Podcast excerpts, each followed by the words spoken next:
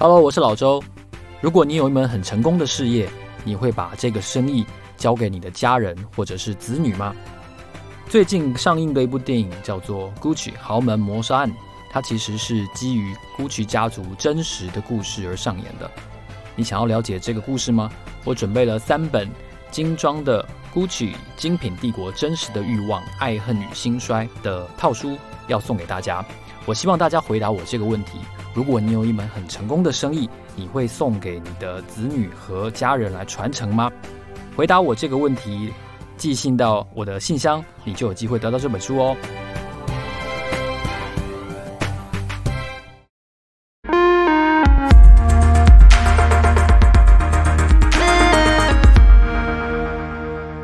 欢迎收听 Money Talk，我是老周，这是一个介绍商业新闻、分析投资趋势。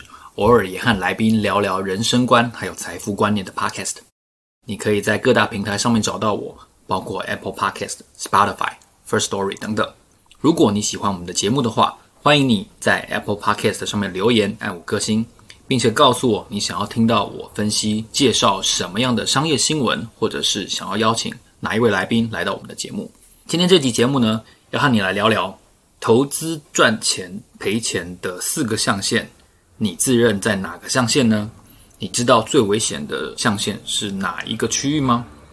首先哦，既然说到四个象限，我们就来介绍分析一下何谓这四个象限。当然，这是我自己算是自创的吧，一个投资的理论，不全然是正确的，但是我认为它可以很好的界定，还有标志你自己目前所成长到了一个什么样的阶段。所以我今天想要介绍给大家。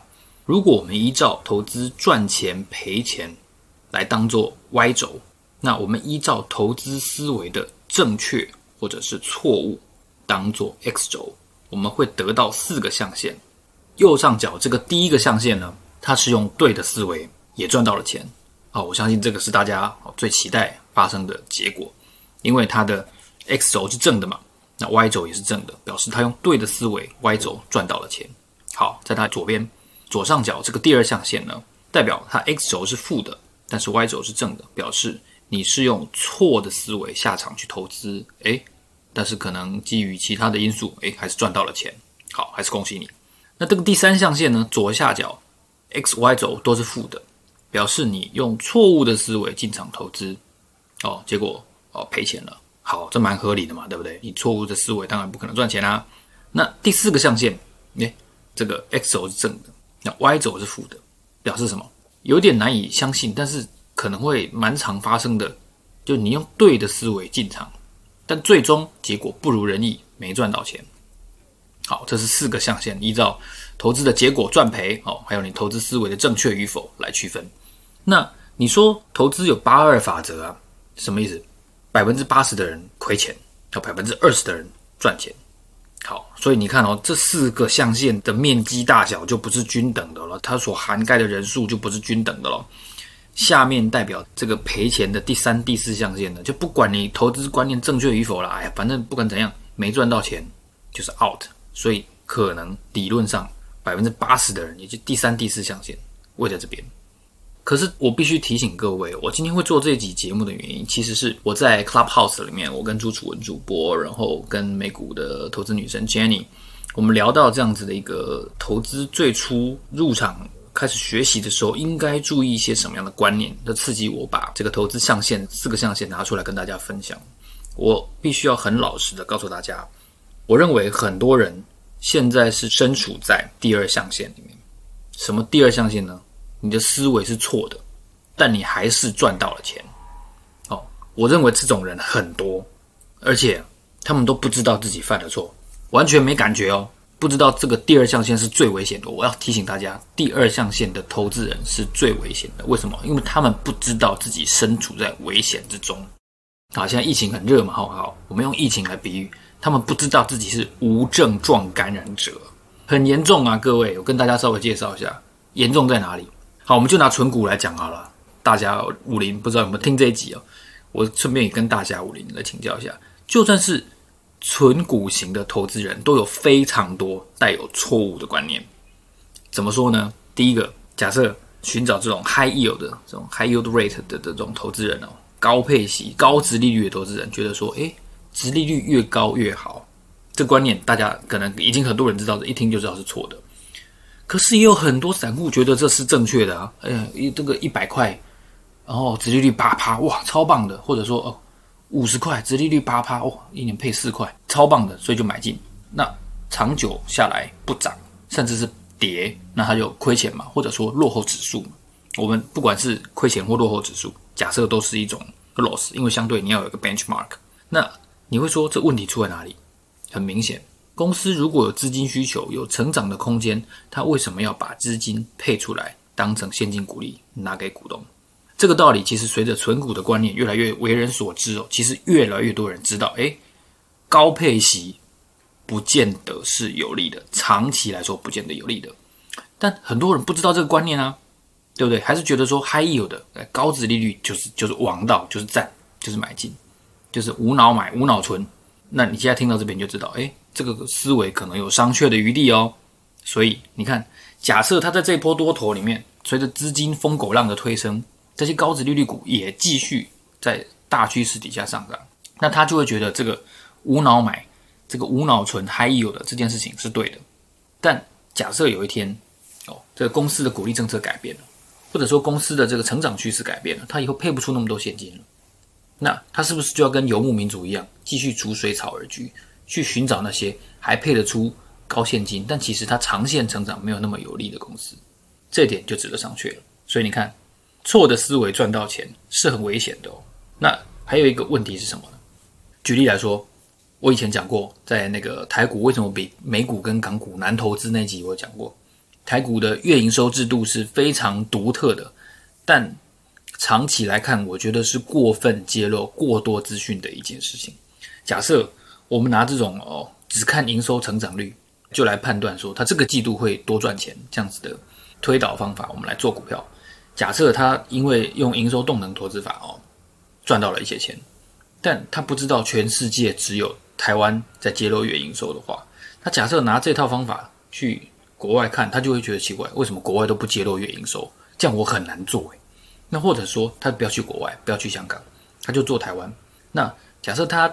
不做电子股了，他开始去做其他的股票，比如说传产啊、金融股啊，甚至是生计啊，瞬间他就会掉入无理物之中，他就会迷路了，他就就会发现说奇怪，我怎么做什么股票都不顺，是不是市场风向改变了？其实不是，是因为你的思维可能存在着某种的缺陷，而你自己不知道。为什么不知道？因为你赚了钱，你不会去检讨为什么我没有做对这个决策。所以我很想提醒大家啊。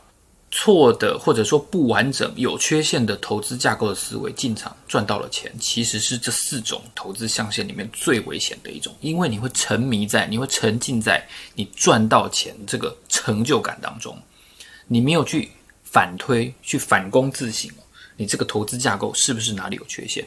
你想想看，如果你是在第三、第四象限，总之没赚到钱，那你就会回头去思考，我为什么亏钱？我到底哪里有问题？是大盘现在有问题，是我选的股票有问题，我进场的时机有问题，我布局不应该摊平，还是说这个公司有某些致命的缺陷我没有发现？他会不断的去思考，为什么？因为亏钱推着你，逼着你去思考。你不思考的话，下一次照样亏钱。但在第二象限，这种人不一样啊！我赚钱，我就会觉得我天下无敌，无脑多，然后我无脑无脑摊平，无脑放空等等的，他就会觉得我这样的方法是对的。因为人家说，不管黑猫白猫，哦，抓到老鼠就是好猫，没错啊。但你有没有思考过，这套方法能不能复制？哦，能不能由其他人来复制呢？假设不行，那这套方法能不能由你本人，他要复制在其他的产业上呢？其他的时机呢？这是一个很细微哦，但是说真的，大家平常很少去检讨的事情。那以前我们都知道，我们上学的时候读那《论语》哦。孔子不是说什么哦，知之为知之，不知为不知，是知也。就说这个有点掉书袋哦，但是说真的，我觉得人到四十岁哦，这样回头看这句话蛮适合应用在投资上的。怎么说呢？其实这第一、第二、第三、第四象限到底怎么区分？很简单，每一个人都有自己能力圈、自己手背的范围哦。职场叫做舒适圈。什么叫舒适圈？你擅长做电子股的人就做电子股。擅长做传产、做金融的人就做金融传产，那或者说你喜欢投全球，你喜欢投香港，或者说像我一样你喜欢看香港，你就做全球、做香港，做好你自己胜率比较高的那一类事情，你比较容易成为第一类的人。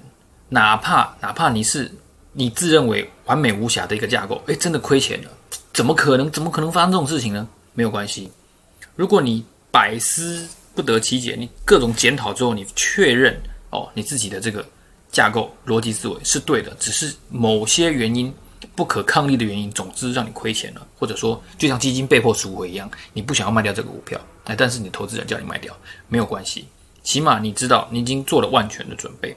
这样走下去是没有问题的，那你就比较不容易哦，在这个市场风向改变的时候，或者说在某些让你诱惑啊，或者让你心动的原因动能出现的时候，你要跳出你的舒适圈、你的能力圈去做那些你不擅长的事情，导致你陷入一个错的思维而不自知。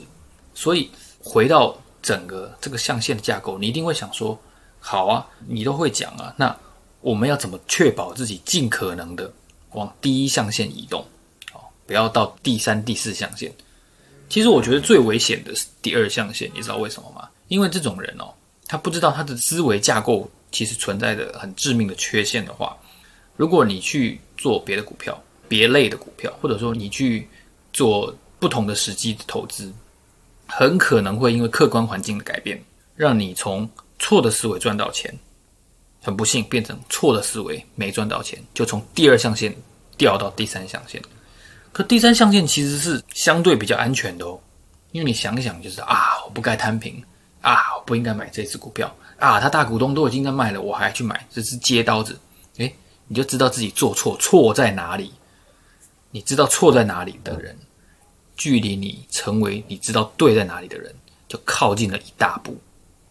所以我认为我自己的推导了哈，是说这个第二象限这种完全不知道自己错在哪里这种这种无脑的散户呢，他最有可能的是成长的路径是他先掉到第三象限，也就是他先赔了，然后他痛定思痛回头开始检讨，然后他就有机会直接翻到第一象限，或者是他翻到第四象限，然后靠近，最终是靠近了第一象限，也就是说最终他还是有机会赚到钱。那相对的呢，如果说第四象限的人，也就是那些其实他确信他的观念是正确的这种人，我觉得哦，其实也还 OK。怎么说呢？假以时日，因为他已经做过检讨了嘛，他还是亏钱嘛，没有关系。假以时日，你用同样的方法再去实践，我觉得就比较有机会赚钱。所以今天这集节目呢，其实是你看台积电现在又又来到一个多月的高点嘛。我觉得是在台股一万六、一万七这个创新高的时候，很多人都在买航运股，然后很多人都在当冲冲来冲去的时候，我觉得给大家一个提醒，什么提醒呢？你知不知道自己现在在做什么？哦，你不要用长线的思维去看那些热门标的，反之，你也不要用热门标的那种短期的那种量能来看待那些值得长线关注的股票。要你不可能要一个大牛股在一个月内涨一倍，对不对？它通常是小涨小涨小回，小涨小涨小回这样子的趋势出现。它既然是大牛股，它怎么可能一个月涨一倍给你看？你要给它足够的时间去奔驰啊。反之，如果你要用什么疯狗流啊、动能投资法啊，就去冲冲刺那些短线的标的，那你就不要觉得说你在小套牢之后，最致命的就是说你在小套了之后，你说哎这个没有关系，我是长期投资，哇拜托千万不要这样，你要想清楚你从哪里来。你一开始抱着短线思维，就请你专心的做好短线思维要做的事情。这就是我今天要跟大家讲的，你投资思维到底对或不对？当然了，我必须补充一下，一定要多看书，多看书印证你自己的投资经验，而且多看书可以检讨，说我当初错是不是跟这个大师、跟这个名家讲的一样，犯了哪些的逻辑的缺陷。多看书有助于建构自己的投资的思维，同时哦，也有助于。静下心来看看自己是不是哪里做得不好，所以今天这集节目呢，就跟大家分享，我觉得投资的四个象限，第二象限最危险。我是老周，如果你喜欢这期节目的话呢，欢迎你在 Apple Podcast 上面给我们按五颗星，告诉我你最近的投资心得。最近呢，我很希望跟网友多一些互动，所以希望能够跟你多交流。我是老周，我们的老周的 Money Talk，让我们下一集见，谢谢，拜拜。